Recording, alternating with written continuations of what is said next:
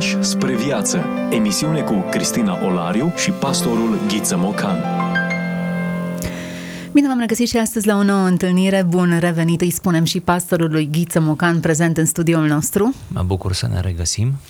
Ne regăsim într-o serie de emisiuni pe care le-am debutat cu ceva timp în urmă, pe marginea unui curent filozofic și dacă uh, oamenii s-ar putea să fie mai mult înclinați înspre pragmatism decât înspre filozofie și teorie, Cred că este important, noi cei care lecturăm Scriptura, să ne dăm seama cum arăta contextul în care ea a fost scrisă. De prea multe ori o lecturăm cu ochii postmodernului, fără să înțelegem cum erau autorii, scritorii, hai să nu spunem autorii, cum erau influențați cum își defineau anumite concepte, ce înțelegeau prin anumiți termeni. Cred că tuturor celor care lecturăm Scriptura ne prind bine aceste uh, lecturi suplimentare și ne ajută să înțelegem mai bine contextul în care Noul Testament în mod special a fost scris, pentru că vorbim despre Epictet, un filozof grec antic care a fost contemporan oarecum cu scriitorii Noului Testament. Epictet s-a născut în anul 55, undeva pe acolo, și s-a stins în anul 135. Viața lui însăși este văzută ca o încurajare pentru oricare dintre noi. De ce spun o încurajare? Dacă Epictet a putut să-și depășească propria condiție, atunci oricare putem să ne depășim. Acesta a fost sclav, a călătorit alături de stăpânul său, Epafroditus, care ajunsese secretar pentru împăratul Nero, a ajuns astfel la Roma, a audiat prelegerile de filozofie stoică ale lui Rufus, Musonius Rufus, unul dintre marii gânditori stoici ai primului secol.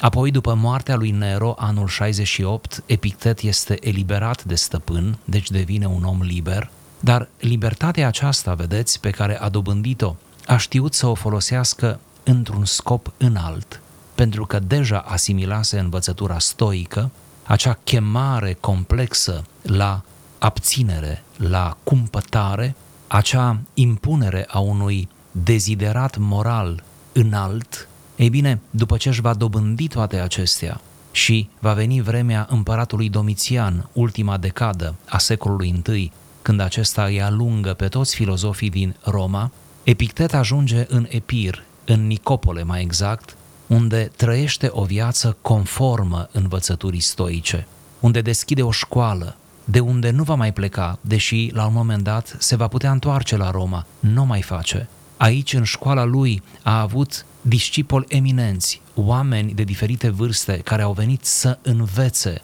din filozofia acestui mare gânditor. Să mai adăugăm și faptul că nu a scris nimic. Nici Rufus, maestrul, nu a scris nimic. Exista această predilecție spre oralitate. Se considera că odată scris un cuvânt este ucis, este omorât, pe când a păstra totul în oralitate, în vorbire și a transmite învățăturile pe această cale orală este ceva viu. Foarte interesantă, nu? Această percepție a anticilor față de cuvântul scris. Ei bine, ca să mai adăugăm ceva despre stoicism, ceva ce nu am spus în emisiunile trecute, atunci trebuie să observăm aceste două noțiuni importante din această mișcare. Pe de o parte, pasiunile sau grecescul patos, de cealaltă parte, apatia sau grecescul apateia. Judecate după cauză și efect, pasiunile reprezintă sursa oricărei nefericiri, adică acele dorințe intense. Dacă sufletul are trei funcții, apetență înflăcărată și rațională, precum susținea de altfel Platon și Aristotel, atunci stoicii considerau că pasiunile sunt fie o urmare a judecății greșite, fie judecata greșită însăși. Maestrii stoici au susținut cam la fel ambele variante. Bunăoară, Diogene la Erțios, unul dintre cei mai cunoscuți stoici, spunea Pasiunea, așa cum o definește Zenon, adică fondatorul stoicismului, este o mișcare nerațională și contrafirii, este un impuls ce crește în mod exagerat. Cicero, un mare stoic, asta pentru a furniza și alte nume, completează. Zenon definește tulburarea sufletească pe care o numește patos ca o mișcare a sufletului opusă dreptei rațiuni, contrară naturii. Pasiunile sunt de fapt, cum ziceau ei, erori ale logosului, care în concepția lui Zenon, adică a fondatorului, trebuie nimicite, smulse, eradicate în întregime. Această anihilare a pasiunilor, a dorințelor celor mai presante, um, se face prin cunoscuta apateia, pe care noi o traducem prin apatie și noi când spunem apatie vedem mereu ceva negativ, dar în primele secole, chiar și în creștinismul primelor secole, să știți că apateia nu era ceva negativ, era o doctrină eminamente stoică, astfel înțeleptul trebuie să ajungă la eradicarea pasiunilor, ceea ce conduce la starea de apateia pe care o mai putem traduce prin impasibilitate sau oarecum această detașare față de toate ale vieții, a nu-ți permite niciun exces niciodată. Iată marele deziderat stoic, iar de-a lungul acestei mici prezentări e foarte posibil ca ascultătorii să fi făcut deja involuntar conexii cu texte și idei neotestamentare. Interesantă introducere. Aproape că e suficientă și că textul acum vine pe un făgaș deja bine, bine stabilit. Haideți să ne oprim asupra scrierii lui Epictet, dacă am înțeles câte ceva despre stoicism și în ediția aceasta și în episoadele anterioare, să încercăm puțin să vedem câte ceva, un fragment din manualul pe care acesta ni l-a lăsat. Un fragment care aduce împreună discernământul și determinarea. Când vei ajunge tu oare să înțelegi ce multe stau în puterea ta să faci și să nu te mai abați de la poruncile rațiunii? Ți-ai ales principiile de urmat și le-ai aprobat. Pe cine mai aștepți acum ca să te scuture și să te împingă la lucru? Nu ești doar un băiat, ci bărbat în toată firea. Dacă te dedai lenei și indolenței, amânând tot de azi pe mâine și de mâine pe poi mâine momentul deșteptării tale, nu-i nădejde să ajungi la lumină și vei trăi și vei muri tot cum ai apucat, inconștient. Ești un om în floarea vârstei și capabil de orice progres. Aspirația spre perfecțiune este tendința neînvinsă a firii tale. Muncă sau plăcere? Glorie sau infamie? Nu uita că Acum se dă lupta ta. Acum sunt jocurile tale olimpice și nu mai poți da înapoi. De ziua de azi și de lupta de acum depinde sau biruința sau înfrângerea ta definitivă. Așa a ajuns Socrate perfect, ascultând veșnic și pretutindeni numai glasul rațiunii. Tu nu ești Socrate, se înțelege, dar e bine să trăiești ca și cum ai vrea să devii alt Socrate. Frânturi de înțelepciune. Vorbim despre autori care nu au voie să fie uitați. Discuție cu pastorul Ghiță Mocanu. Frânturi de înțelepciune pe care le împărtășim cu voi, dragi ascultători, și sperăm ca toți să devenim mai înțelepți în urma acestor discuții. Așadar, întrebarea pe care mi-o ridic la finalul acestui text este cui se adresează. E o adresare foarte personală, unul la unul.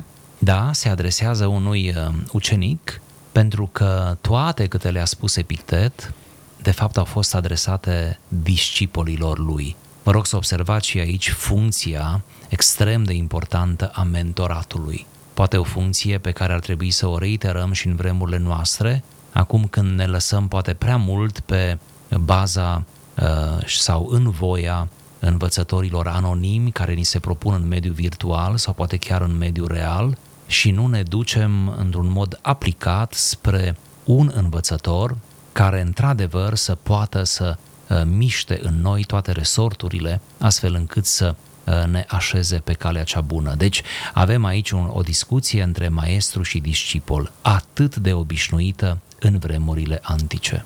Textul, deși este foarte scurt, e foarte profund și are câteva concepte cheie, nu știu dacă le putem analiza pe toate în emisiunea noastră, dar măcar să tindem. Nu suntem Socrate, dar măcar să tindem să ajungem pe acolo, nu e așa? Vorbim despre sentiment versus rațiune, despre impuls versus înțelepciune. Evident, sunt plasate antagonic aici. Ele nu lucrează împreună, ci sunt diametral opuse. Uh, lene, indolență, în comparație cu glorie sau uh, eșec. Ați observat bine, avem aici o antiteză, putem rămâne la ea, poate până la sfârșitul emisiunii. Rămânând la această antiteză, rămânem de fapt exact în textul citat. Pe de o parte, avem sentimentul care are această, această noțiune de impuls, de, de pornire lăuntrică. Avem acest element visceral al ființei, da? care uneori poate să cauzeze, să ducă la excese sau chiar să ne disturbe în propria noastră devenire. De cealaltă parte avem rațiunea. Înainte de a reveni la rațiune și de a vedea cum pune Epictet problema, trebuie să știm că până la momentul acesta deja existau câteva secole în care s-a făcut cu prisosință elogiul rațiunii, cu începere cel puțin de la Socrate. De exemplu, Platon, urmând gândirea maestrului său, va folosi acea metaforă frumoasă cunoscută până astăzi a rațiunii ca fiind vizitiul și având în mână rațiunea ea însăși, având în mână cele două hățuri cu care conduce, nu, ă, căruța, caleașca mai departe. Un hăț este emoția, iar hățul celălalt este voința. Rațiunea este văzută ca fiind vizitiul, ca fiind cumva primordială, ca fiind superioară celorlalte două. E interesantă această schemă, ea va străbate gândirea ă, creștină și nu numai de-a lungul secolelor și are un mare sâmbure de adevăr. Ei bine, rațiunea nu a fost în antichitate vorbită de rău aproape niciodată. Toate filozofiile, sau aproape toate, au pus cumva rațiunea pe piedestal și au înțeles că omul care nu se supune rațiunii va coborâ în animalitate. Aici trebuie să fim prudenți. Noi judecăm aceste texte și le citim printr-un filtru creștin și așa e normal, noi suntem creștini. Și în creștinism, rațiunea a fost mult apreciată. Textele Scripturii apreciază rațiunea. Să privim, de exemplu, Cartea Proverbelor, care este o chemare la a acționa într-o manieră coerentă, într-o manieră rațională. Rațiunea este un datum.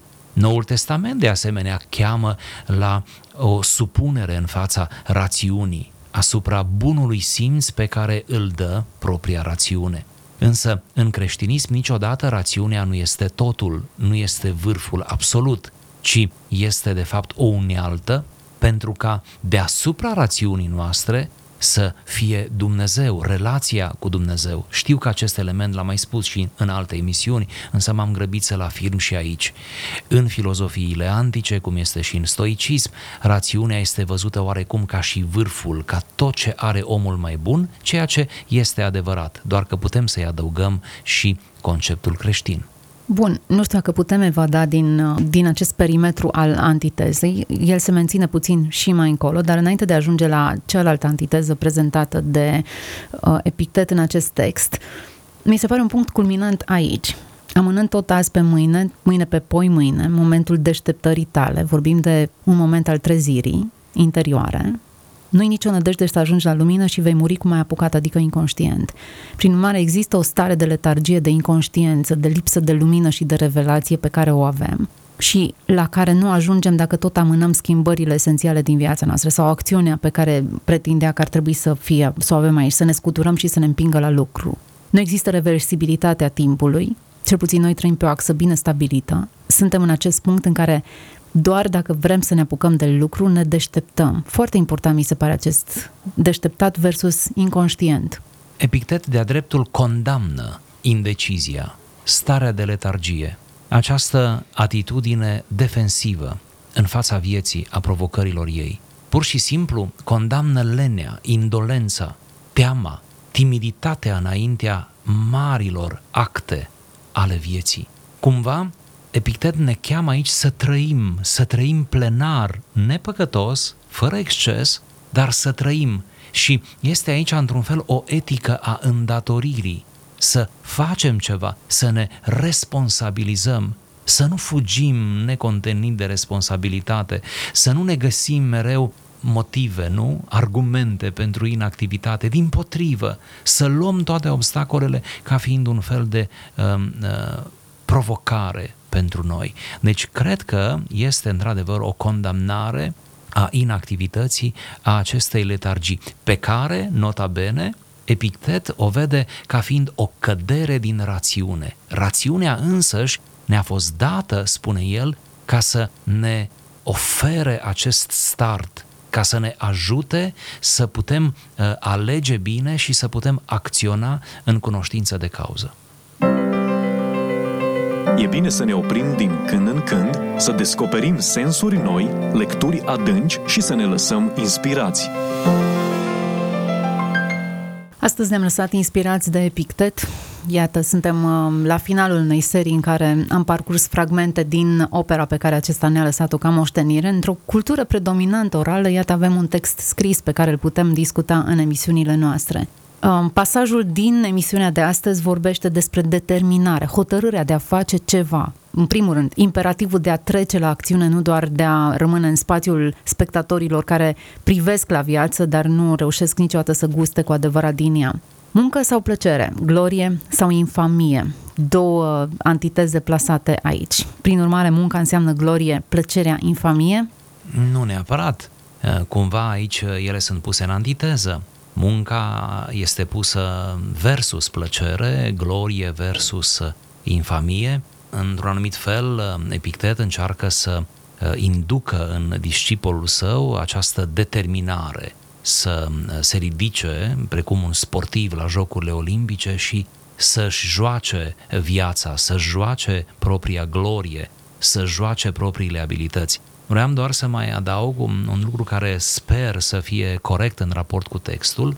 Se pare că aici interlocutorul lui Epictet este un tânăr care își ia vârsta drept uh, scuză pentru inactivitate. Spune ceva de genul, sunt poate prea tânăr, poate prea lipsit de experiență, sunt prea la început și uh, tot amână până va fi mai pregătit. Ori uh, această chemare la neamânare trebuie să o vedem și în contextul vârstei. Poate e bine să facem și această referire, nu, la tinerii care poate ne ascultă și care tot amână să înceapă propria carieră, propria viață, să se avânte cu responsabilitate în tot ceea ce urmează, nu?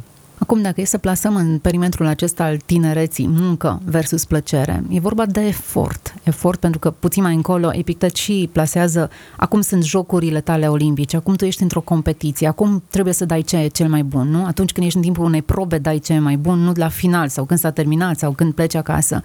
Acum e competiția în care efortul tău trebuie să fie susținut și trebuie să dai tot ce e mai bun. Um, nu uităm că termenul de plăcere îl regăsim pe paginile Scripturii când definesc, definește anumită categorii de oameni care aleg să trăiască în plăceri. Plăcerea e un element cheie aici. Nu neapărat că n-ar trebui să mâncăm o mâncare cu plăcere sau să muncim cu plăcere sau să ne găsim plăcerea în lucruri pozitive, constructive, care ne cresc și sunt spre beneficiu celorlalți. Ci felul în care ele două sunt plasate aici, muncă, efort versus a trăi în plăcere, ne conduc înspre un principiu de viață. Nici pe departe, Epictet, cum spuneați, nu cheamă la o anulare a plăcerii. Nici măcar Noul Testament nu cheamă la o anulare a plăcerii. De altfel, tot ce avem noi, ca oameni, este plăcerea care ne, ne survine prin simțuri. Doar că această plăcere trebuie să fie în primul rând reglementată moral. Adică nu pot să am relații intime decât cu uh, o persoană cu care sunt unit prin legământul căsătoriei. Deci, vedeți, plăcerea există, ea nu a fost anulată, doar a fost încadrată corect. De asemenea, ne referindu-ne la alte plăceri precum mâncarea, precum somnul sau uh, uh, relaxarea, aceste plăceri, de altfel trebuincioase fiecăruia dintre noi, uh, ele trebuie chiar și reglementate în raport cu excesul. Ele nu trebuie să ajungă uh, să treacă de un anumit prag. Deci uh, și în cazul acesta plăcerea este acolo, plăcerea este un ingredient uh, necesar al uh, vieții sub multe aspecte, însă niciodată dusă la extremă. Cumva, ceea ce condamnă Epictet aici este plăcerea în exclusivitate, este plăcerea nețărmurită, este această lăsare în voia propriilor instincte, a propriilor simțuri, această pierdere a reperelor, această uh, succesiune uh, fără rost a zilelor, acest haos care se instalează în mintea tânărului, apoi a adultului, astfel încât uh, își pierde propria identitate, nici măcar nu mai știe cine este el, ce poate el să facă. Vedeți, dacă nu asumăm o anumită responsabilitate, nici măcar nu știm de ce suntem în stare. Hmm. Plăcerea devine o monedă cu care oricine poate fi cumpărat. Urmăream sfaturile unui nutriționist care sugera să găsești o plăcere alta decât cea de a mânca. În contextul în care mulți mănâncă nu din foame, nu pentru care avea nevoie organismul lor să consume ceva, ci pur și simplu din plăcere. Ce ar fi să găsești altă plăcere? Da, foarte bun nutriționistul. Uh-huh. Cred că mulți uh, ar trebui să luăm seama și la fel sugera și Epictet, la fel îmi îngădui să sugerez și eu. Cred că mereu trebuie să căutăm plăceri mai non-fizice, ca să zic așa, să nu spun metafizice, să pară prea misterios. Cred că trebuie să avem câteva plăceri non-fizice. Cred că trebuie să avem câteva bucurii, bucurii care să fie așa numai ale gândului, numai ale ideii. Uh, nu e așa că uh, ar fi un uh, urcuș, am ajunge și la un alt nivel. Nu mai știu exact, mi se pare că Aristotel spunea că oamenii simpli vorbesc despre, despre uh, evenimente, oamenii simpli, oamenii simpli în sensul mental, oamenii limitați, vorbesc numai despre evenimente, trebuie ceva să se întâmple ca ei să poată vorbi. Apoi spune că oamenii medii, sper să nu greșesc, vorbesc despre oameni, despre alți oameni, despre uh, tot felul de situații biografice, să zic așa, din preajmă. Uh, dar oamenii care ating o anumită înălțime a spiritului, nu mai vorbesc despre evenimente neapărat sau despre oameni, ci vorbesc despre idei. Adică, iată, uh, ideea este plasată pe treapta cea mai înaltă, nu? A demersului intelectual. Acum, dacă putem fi cumpărați cu plăceri, plăceri de tot ordinul, mă gândeam inclusiv la cele și cele emoționale și din altă sferă, până la urmă urmei sunt tot plăceri care ne cumpără, ne fac să renunțăm la principii sau sacrificăm ce ce suntem de dragul unor plăceri. Mă întorc la romanul pe care cred că l-am atins în prima noastră emisiune a lui Aldous Huxley despre minunata lume nouă, despre rolul pe care plăcerea îl poate juca, despre faptul că o societate dominată de de plăcere poate să fie subjugată în orice mod posibil, oare nu în aceeași măsură noi putem fi dominați de plăcere și putem să infirmăm glasul rațiunii sau al, al șoapta chiar sensibilă a Duhului Sfânt? Ce bine că ați adus în discuție acest roman. Uh, trebuie să știe ascultătorii noștri că există deja un nor de martori, dacă mi se permite să preiau expresia din evrei, există un nor de martori antimoderni, antipostmoderni, care scriu cu atâta acuitate împotriva derapajelor contemporane, în special uh, a hedonismului contemporan, uh, și care nu sunt neapărat creștini sau cel puțin nu sunt creștini militanți. Nu merg la biserică în fiecare duminică sau n-au mers. Uh, deci faptul acesta ar trebui să-l privim cu simpatie și cu o anumită încurajare. Din spațiul laic, mai mult sau mai puțin creștin, avem deja coechipieri, avem colegi care uh, ne ajută cu argumente lipsite de versete biblice, adevărat, dar uh, uh, totuși suculente și extrem de rafinate, ne ajută să vedem situația riscantă în care ne aflăm. De a alerga după himere, de a trăi cu surogate, de a consuma lucruri ieftine, și mă refer aici nu numai la mâncare sau la bunuri, ci mă refer la a consuma idei ieftine împachetate frumos Ehm, iar odată ce omenirea ajunge tot mai ahtiată de toate acestea, ea este ușor manipulabilă, cum se spunea. Atunci demersul ar fi fiecare individual și în jurul nostru cât putem să influențăm pe ceilalți pentru un discernământ mai înalt, mai rafinat. Nu e așa că de vulnerabil devenim atunci când ne lăsăm târâți de plăcere? Vulnerabil din toate punctele de vedere, cât de ușor de manipulat este o masă al cărei interes este doar stomacul.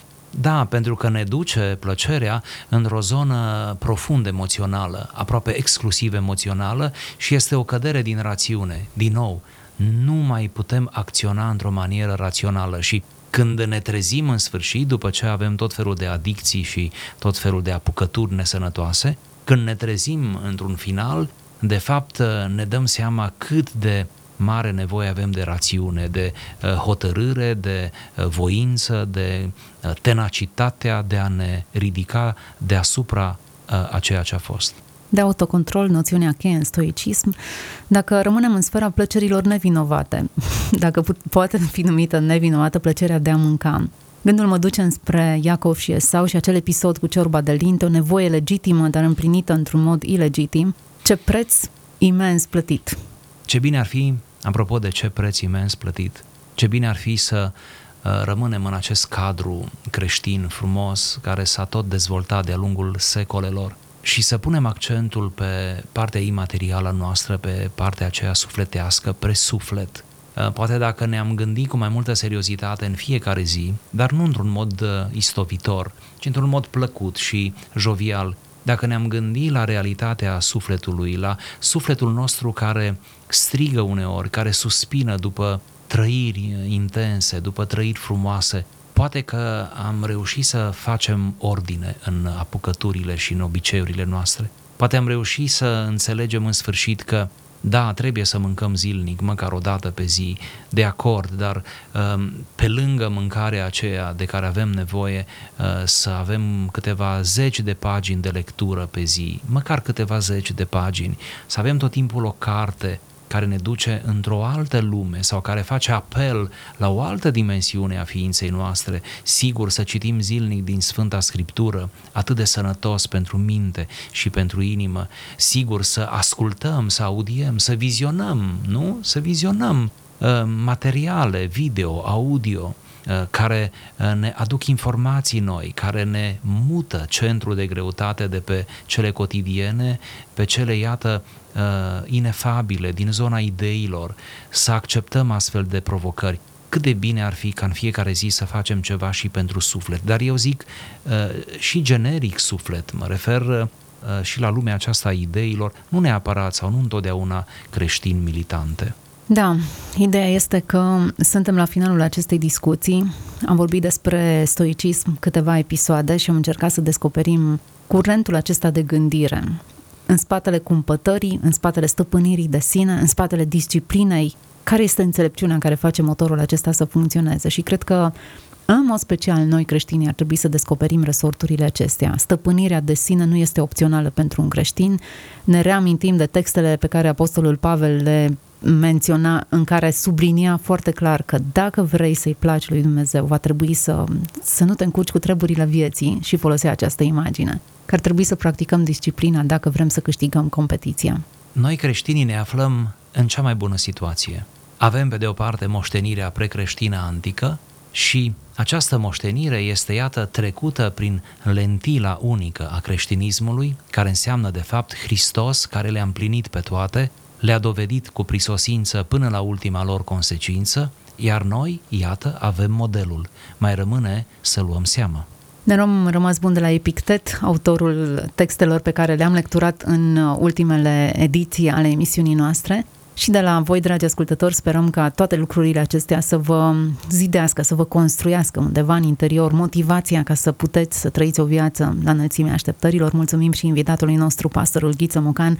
Până la următoarea întâlnire, toate cele bune! Ați ascultat emisiunea Pași spre viață cu Cristina Olariu și pastorul Ghiță Mocan.